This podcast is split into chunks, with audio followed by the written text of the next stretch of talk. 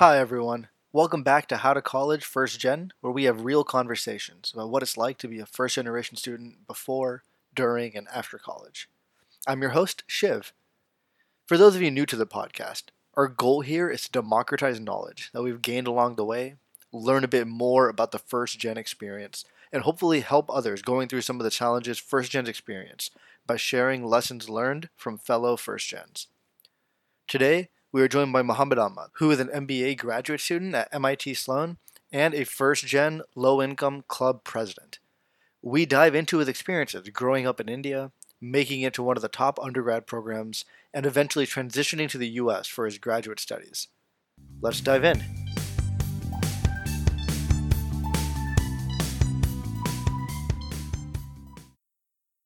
Hey, thank you so much for joining us. Thank you for inviting me. So let's start. We work together at MIT Sloan as part of the FLI club. But let's take a step back and kind of tell the audience, where did you grow up? How did you get to where you are today? What was young you like? So, hey everyone, my name is Mohammed Ahmad and I'm from India. I basically grew up in India. So I grew up in a very, very small town in India. It's called Pratapgarh in the state of Uttar Pradesh. And this town was a really, really small town, basically. But as you know, like India has a lot of population. So I was just looking at one of the statistics and Pratapgarh has the population equivalent of one of the Iowa state of US. So you can imagine the population. But it was fairly small. So my father actually worked in Indian state government and my mother worked as a Urdu translator.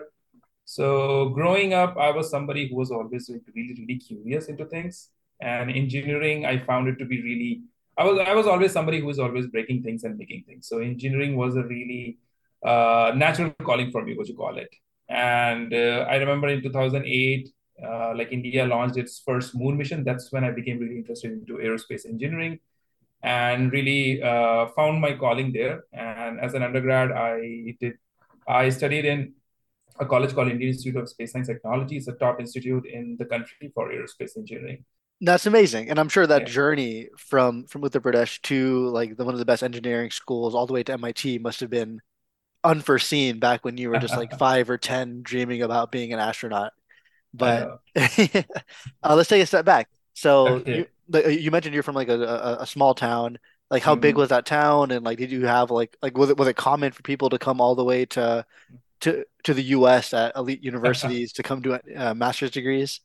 Not at all, not at all. So it's been a journey. That's all I can say.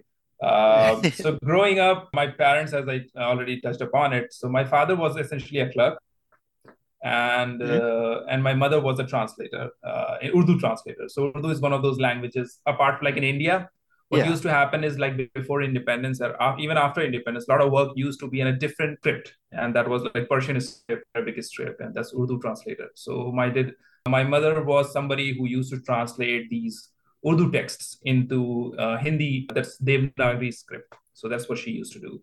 So growing up, we didn't have much. And on top of that, I was living in a very, very small town, as I already touched upon it. And it's not the place where you dream to be like a big engineer or you think about US. That was something like out of cards, essentially. But once again, like in 2008, as I already touched upon it, I saw the moon mission for the first time, and it was Chandrayaan 1. It was launched on, like, I could see on the TV. And another very, very interesting fact in my life is, and there's a completely random event which happened is like in 2007, we were visited by India's president at the time in the state. He was on a tour. And I was one of the students who was selected to meet him. And you'll be surprised to know his name was Dr. APJ Abdul Kalam. And he was a space scientist himself. So that's where I got the inspiration from that.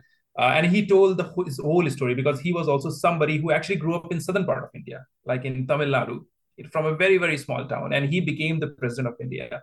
And I really clearly remember getting so much inspired that if a person persevere enough, he can do anything. And that's where I got the inspiration from. And that's when I started believing in myself. And then you do things. I applied. I studied hard, obviously. Cracked the competition and then eventually landed up in Indian Institute of Space Technology. So that's the spark, I should call it, that pushed me towards the edge to do these things. That's amazing. When I look back, How many languages do you speak? Because you mentioned your mother was a translator. Yeah. So yeah, Miss, I can actually read and write Arabic. I can speak Urdu. Mm-hmm. I can write Urdu, and obviously on top of that, Hindi, that is the most common language that is spoken, at least in northern part of India, and then obviously English. So these are the four major languages. And later on in my professional career, I worked in southern part of India, so I can understand a little bit of Malayalam as well. That's amazing. There's five languages. I feel like for most Americans, we're conquering one or two. So it's nice to nice to see people like that are quad or pentlingual. I'm always pro like bilingual. If you get the chance, always learn a new language because it opens up so many dimensions. That makes sense. Like a window into a different culture altogether. That makes sense. So going from that childhood you mentioned, and then you saying seeing the Indian space mission in 2008. Yeah. How old were you? Right. That was like high school, or what era in your life was that? That was around. I was in high school at the time in 2008, so I was probably in 10th standard at that time. Yeah. So then, like in 10th grade, like we're 16 years old ish, and like we have no understanding of how complex the world is. From that inspiration, how do you turn that into like a career, right? So let me. So for that, I need to build up a stage. So let me just quickly walk you through how does like Indian education ecosystem works. So because that will help answer this question. So what happens in India is like it's very similar to in terms of, let's say, like I know in US it's like you have like 4-year grad school, right? 9th, 10th, 11th and 12th. Whereas in India, what happens is these 4 years are essentially broken down into two parts. So you have something called 9th and 10th, and then you have called 11th and 12th. And in 10th exam, in like during 10th, that is what we call as a board examination. So during 10th standard, what happens is you have something called national, like a national level examination, right? So till the 9th standard, all the results, all the competitions, it is just like in your school.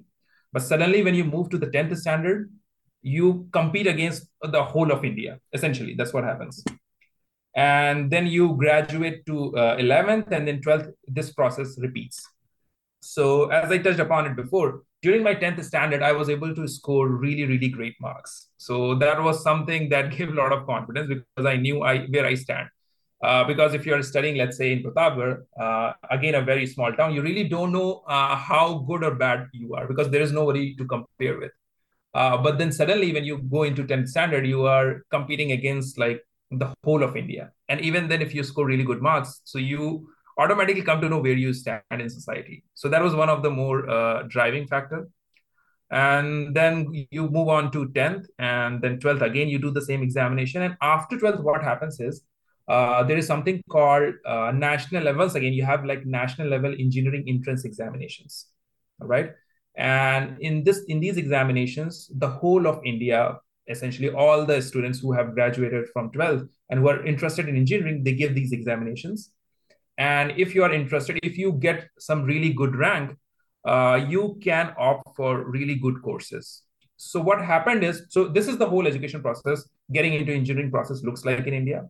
So during 10th, when I actually saw the launch of the Chandrayaan-1 and having met Dr. APJ Abdul Kalam just a year before, who had already done his, he actually had, I remember if I'm correct, maybe you have to fact check this, but he did his engineering, like aerospace engineering, and aerospace engineering is the obvious choice if you're trying to break into this field. So I knew I wanted to get into aerospace engineering. So from 10th standard, so it was all about after 12th cracking, like that's the phrase it is used, like you crack the national examination and you try to get into the best college as much as you can by getting a really great rank. And that's what I did. I was able to crack a really highly competitive exam. It was called ISAT. Mm-hmm. And once you crack that examination, you can get a seat at Indian Institute of Space Science Technology. And that's how I ended up. And that's what the process looked like for me. Amazing. Like, I'm sure you put a lot of time and energy into prepping for those exams and building out your understanding of that. That's nice. Yeah. Well, congrats. Yeah, thank you. It was a lot of work though. So I'm glad it paid off. Yeah, it paid off eventually. But let's say you studied really hard, you ace these exams or you crack these exams, and then you enter your freshman year in this university in aerospace engineering. Like this has been your dream. Yeah. Like how did that stack up to what you expected? Was it much harder? How was learning about the field overall? Like how did that experience kind of unfold? there is one key information which I haven't touched upon before. So as an FLI student coming from a really low income background, you have to be cognizant that you have to be basically cognizant of how much fees you're going to pay and how you're going to survive, right? Because your parents do not have that much money. And that is the question which was lingering back of my mind. So what happens is, like, if you're in India, some of the best programs are offered by IITs, right? Indian Institutes of Technology. Probably everyone would have heard about it. So, but what happens is these colleges don't take that much of fees, but yeah, they are still a little bit, if you are not from that background, it's going to be a little difficult for you to survive and pay the fees. So for me, that was also one of the criteria that I wanted to get into a college where I could secure a good scholarship, right? And Indian Institute of Space Science and Technology, it was a really tremendous program because it offers you 4 years of completely funded scholarship, and there are just 40 seats across India in aerospace engineering, 45, sorry.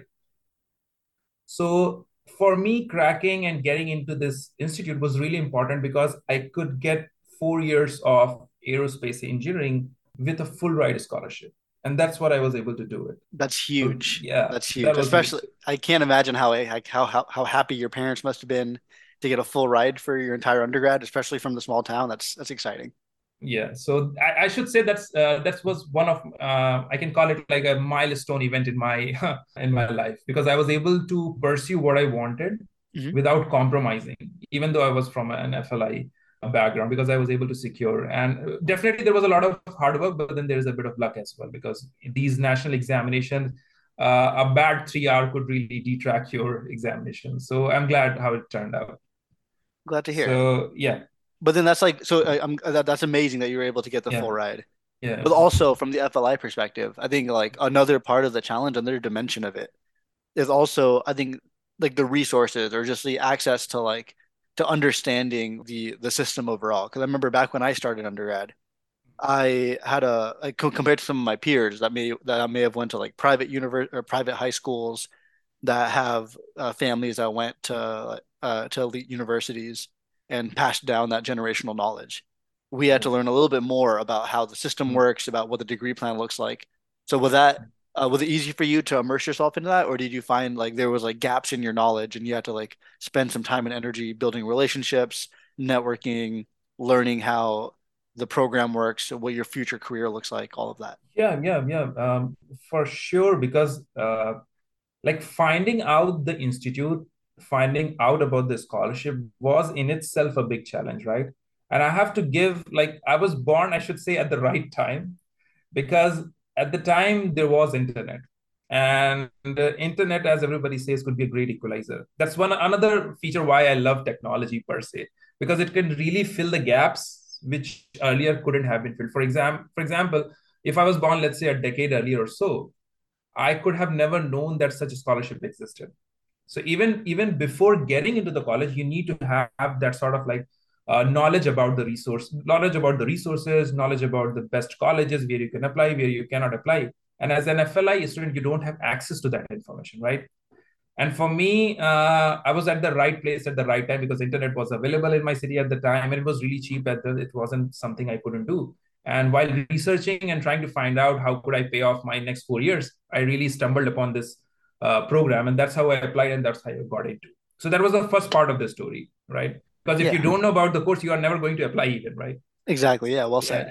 And I can imagine, like, for many students, even that could be difficult, right? If you suppose you don't have internet access, you are completely cut off from the world, and you really don't know what is going to happen. So that is one thing, and I completely agree that if you don't have access to the resources, you cannot do it. So that was the first part of the thing, and second part is like, once you get into the college, it's another whole ball game, right? Because the way I imagine the way you study in class and the way you operate in universities was a complete shocker to me, right? Because I know that in US, what happens is the first 4 years, at like 9, 10, 11, 12, you like somewhat you get exposed to the university system, right? Because you have your own electives and you have like curricular activities. So there, I may be wrong. You can correct me because I don't know that much about the US 9th to 12th grade. But in India, what happens? It's a completely drastically different process. So in ninth, 10th, 11th, 12th, you have like fixed subjects. You just take it, you give the examination, you get your marks. But in university, you have a little bit more of flexibility. You should know about the courses. You should know how you're going to conduct yourself, how you're going to balance these different multitudes of activities. I never had those exposure. So I'm pretty sure that during the first year, it was a lot of challenges, And that's where I think the value of community comes into being, because I clearly remember being lost. And that's where I reached out to my seniors. That I'm having these troubles. And that's where the community got formed around these type of, like, there was a similar club, FLI club. It wasn't named that because we were in aerospace. So what we did is we had a club, something called Aero Club. And after first year, I actually became the president and the founder of this club. And the whole idea of this club was to make sure that students such as ourselves who are coming into this kind of new environment have a place where you can have the communication and dialogue and they can feel that they belong to this community. So yeah, I hope I answered your question. So idea was that definitely it was challenging, but I found a few likewise minded people. I reached out to this community and they helped me ease into it. And then eventually, like when I progressed through years, I did form a club for helping others. So like passing out this information and helping others as well. Yeah, so, yeah. Well said. Yeah. So I'll answer in both parts too, because your first part about even finding out about the scholarship, or even having those resources. That's exactly what this podcast is aimed to do, right? Yeah. Is we have hundreds of episodes trying to share the knowledge that we've gained with our audience. In the same way, this may not have existed a decade ago, so it's nice to see that access to internet, access to these kinds of resources are becoming more available to FLI people. Yeah, and I imagine like if somebody is listening to this right now and like somebody stumbles upon whatever I said, like it fulfills the purpose of it. And that's where the power of technology comes into it. Like somebody is listening to this podcast and they come to know that such and such scholarship exists in India. And if somebody eventually like identifies with, like, for example, like for me, it was a random event that I got a chance to meet then President of India in a small city who came over and I just got selected to meet him. So you can imagine it was a matter of chance, but probably I imagine some Indian kid who is listening to us right now and gets inspired that this could be done. I think like it's I cannot be more happier than that, right? I love that. Yeah, hopefully there's multiple that are listening and being inspired. Yeah. And in the same way, like it doesn't have to just be a future aerospace engineer, right? Yeah. Someone that's interested in a specific niche here in the U.S. that grew up in like in rural Kansas, like I did, and then you are like, oh, I'm really interested in like chemical engineering or being in medicine or in law, and I didn't know this potential degree existed, and now this gives you the incentive to kind of explore that, which is nice. Yeah, for sure. Like I'm a living, breathing example, and probably you also are. That if you put your mind into it, probably universe also aligns to help you do that. So just be at it, whatever you are doing, and you will eventually succeed. I love that. But then you also mentioned the second piece of it, which is actually a great transition to the second half of this podcast, which is about the community building. Because entering university, and it sounds like there's a lot of gaps, and like you're trying to figure it out for the first time. And that transition fairly similar to the U.S. because in high school here, we have regimented classes across the entire country. It's pretty regimented on you take these classes freshman year, sophomore year, junior year in this specific order. And there's some elective, but it's not too dramatic. And then college is a free-for-all, and you're in your own environment. You're trying to figure it out.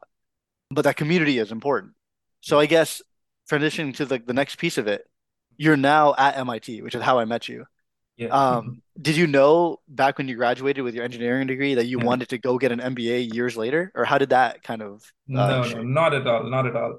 So when it didn't even like hit me that a degree, like I could pursue a degree called MBA or something like that. But once again, the gap of communication, because I imagine MBA is not something, it wasn't that easily, like, just to put in perspective, like in my closest vicinity, I had never heard somebody doing an MBA. So it was far removed essentially. And on another part, I was interested in engineering, like from very early on. So that's why when I got into aerospace, I didn't want to like transition to MBA or I wasn't even thinking about it, to be honest.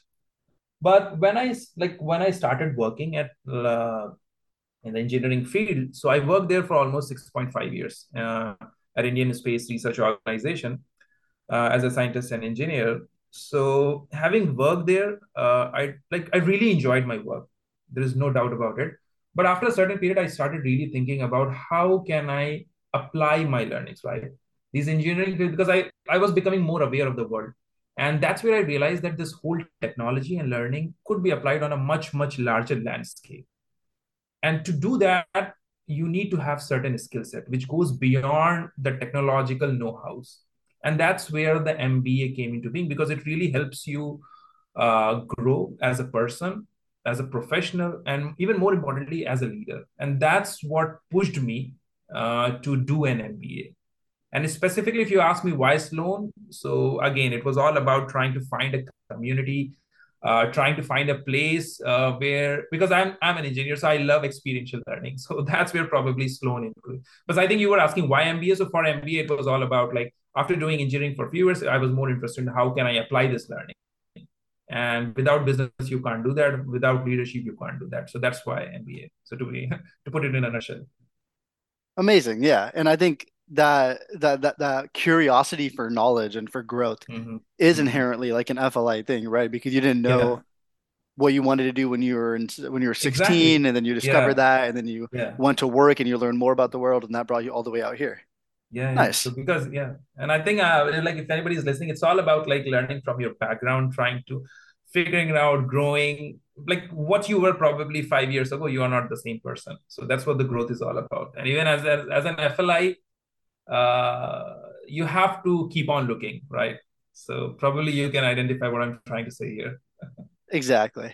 And then, like, I guess, how do you like it? Like, has MIT shaped up to what you expected it to be? Yeah, and even more. I had no expectation that I'm going to meet you here. So for example, so it's been an amazing experience. It has been challenging. I won't deny that it's been a cakewalk, but that's where the fun comes from, right? And I see myself stretching myself into different dimensions which I had never thought of. I had never thought that I'm going to meet a person who is probably working in the nuclear industry, and now he has transitioned to starting his own startup. So I'm surrounded by so many cool people who are from so many diverse backgrounds, whom I had never had the chance to interact with. So that has been a really amazing experience. Then apart from that, the Sloan, its own curriculum, the focus on entrepreneurship, focus on experiential learning. Like I participated in something called EM Track. I'm still on that track, and I really loved it. So far, the experience has been really great. It's been challenging, but fun. I'm glad to hear it. I completely agree that the people are my favorite piece of Sloan. Exactly. But one of my concerns that I had when I first joined Sloan, and I'm curious if you had this too, is a part of the MBA recruitment process. I was talking to current students or alumni, and it felt very, because I also didn't hear about this growing up, it felt very like exclusive, because people were taking like ski trips all the time, and they were traveling internationally, and a lot of our colleagues are doing so. So how did you, have you found it hard to fit in or join experiences or be a part of this community? Or do you feel like it's been kind of distant? All right. So yeah, I mean, I imagine this is a question probably many of listeners probably who are listening may be thinking of. And it's, to be honest, it is true. Because when you come from an FLI background, there are certain things which you may not be able to, like you can't go on a really, really expensive trip. And that is the like hard reality, and you have to accept that.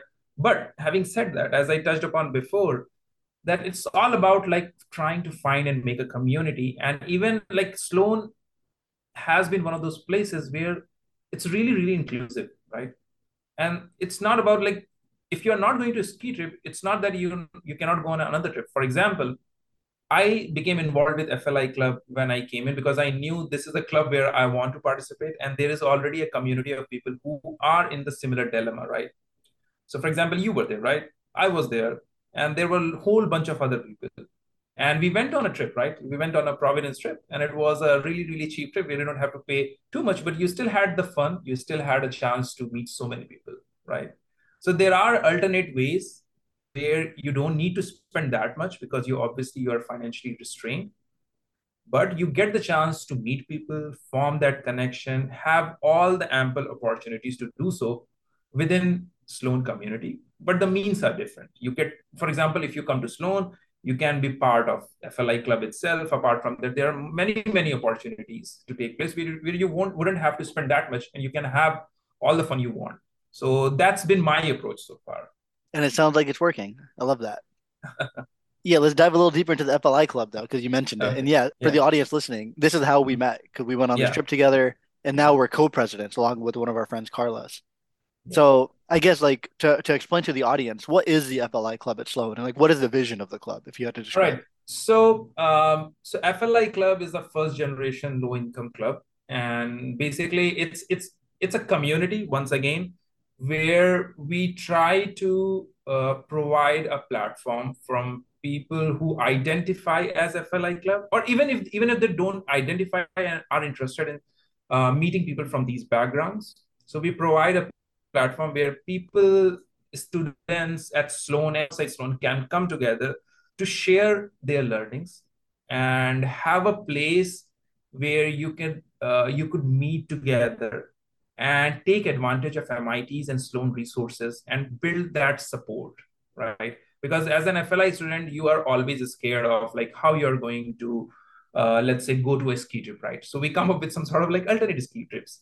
Let's say you come from such backgrounds, you don't know how the recruitment process works, how does networking works. And as a community, we help solve those problems for all our members. So it's to sum up, it's just a simple community of like-minded people who belong to FLI Club. We all come together, pool in our resources and help each other out. So that's the club is all about. That's a super inspiring vision. I love that. Yeah. And that's exactly why we joined it. Like what kinds of things, and I'm assuming this is not like exclusive to Sloan, right? Or even business school as a whole. Like I'm sure a lot of schools have a similar club. So exactly. Why do you think this kind of thing is important? And like what kinds, like let's say I'm a freshman entering like university, or I'm entering a graduate school, what are some of the things I can expect to get out of joining a club like this?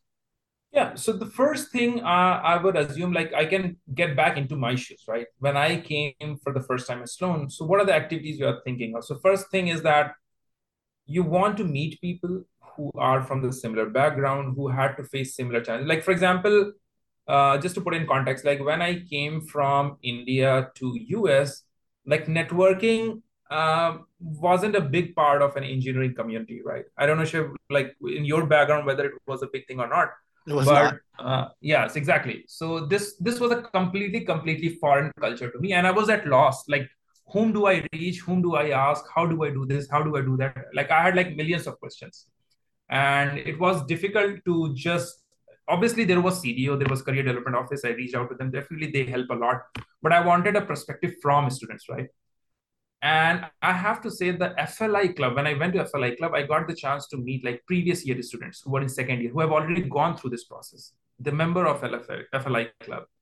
And it was because we had that common thread of background, that is an FLI background. So we were able to connect really easily. And the other person already knew what my questions are going to be. And we had such an easy conversation where I quickly connected with the person, and he basically explained me like how this process works. So this is just a snippet that how these club or community can help you overcome the obstacles in the most easiest way possible. So this is just a really, really small snapshot that how a club like FLI can be really useful to you if you are somebody who is coming from this sort of background. And apart from that, I already touched upon it, that as a club, we try to organize many activities where we are cognizant of the fact that the members are financially restrained, right? There may be people who are doing some additional jobs to, let's say, to support themselves. So we try to organize social events. We try to create fun activities. We try to gather so that you don't lose out on that social aspect of this Sloan or MBA or even any kind of graduate experience. So that's what the FLI Club is all about. And that's what you get when you become a part of this club. Yeah. And like something you've hit on consistently throughout this discussion has been the importance of this community and the fact that like other people are there in the same shoes wanting to help you. And I think it's very easy to feel like alone or to feel excluded, but to know that like other people that have gone through this themselves are looking out for you and willing to give you advice is very helpful, I think, in those times. Yeah, I mean, at times it may feel like you are alone in the world, like fighting your own battle. And that could be a really lonesome existence and an even difficult existence. But when you get a chance to like be part of such community, you will find out that a lot of people had like similar challenges you had, and they made it through. Yeah. And just knowing that some person existed and he has persevered through is just enough to make sure that you can also do it. Like just to go back, like link this whole story. For me, the milestone event was when I got a chance to meet the president of India, and hearing his story that how he made out was enough for me to like traverse this whole journey. So you can imagine how impactful it could be that if you know another person who has gone through the same path, has gone through the same struggles and came out well enough. So that's where the importance of community comes, because it's all about like sharing the baton, right? You have done your job. That's why that's even like pushed me to like become the president. And I imagine it's same for you as well, because we have been through the struggles of first year. So if somebody is coming to first year, I will be more than happy to tell them and pass that information on. I love that. Okay, but amazing conversation so far. Let's, I guess, like if you have one piece of advice to give to our listeners, based on your like the childhood that you mentioned, and then your journey at MIT and the FLI Club so far, like what would you share? It may sound cheesy, but one thing I like firmly believe is that anything can happen if you believe enough, right? There is no doubt that but you have to be ready to put the work in. But there is nothing that's impossible if you put mind to it. So that's one part of my advice. And second part is like always try to find the community. Wherever you go, try to find the community and try to be a part of it. And because when you try to find community, you will find like-minded people. And the journey, like solo journey is always difficult. If you find the community, it becomes much easier. So believe in yourself, believe you can do, and try to find the like-minded people. If you're, I firmly believe if you do these three things, I think you can achieve whatever you want. Inspiring. So that's my little piece of advice. I love it. And you're a living testament of that too, which is fantastic. And you too, by the way. Right? Exactly. Awesome. Well, thank you again for spending your time to kind of share your insights with our audience. We're very grateful. I'm sure the audience is grateful. Yeah. It's been a pleasure chatting. Thank you, Shiv, for inviting me. And I don't know whether you will share like some sort of like contact points for me or not, but I don't know if any listener is probably listening, they can always reach out on my social media platform or anything. I'll be more than happy to help you. Anything related to FLI, Sloan, general life advice, whatever. I'll be more than happy to. I love that. We'll tag you on LinkedIn and Instagram, and we'll make sure that people can reach out. Awesome. Well, thank you again. Thanks for chatting. Thank you, Shiv.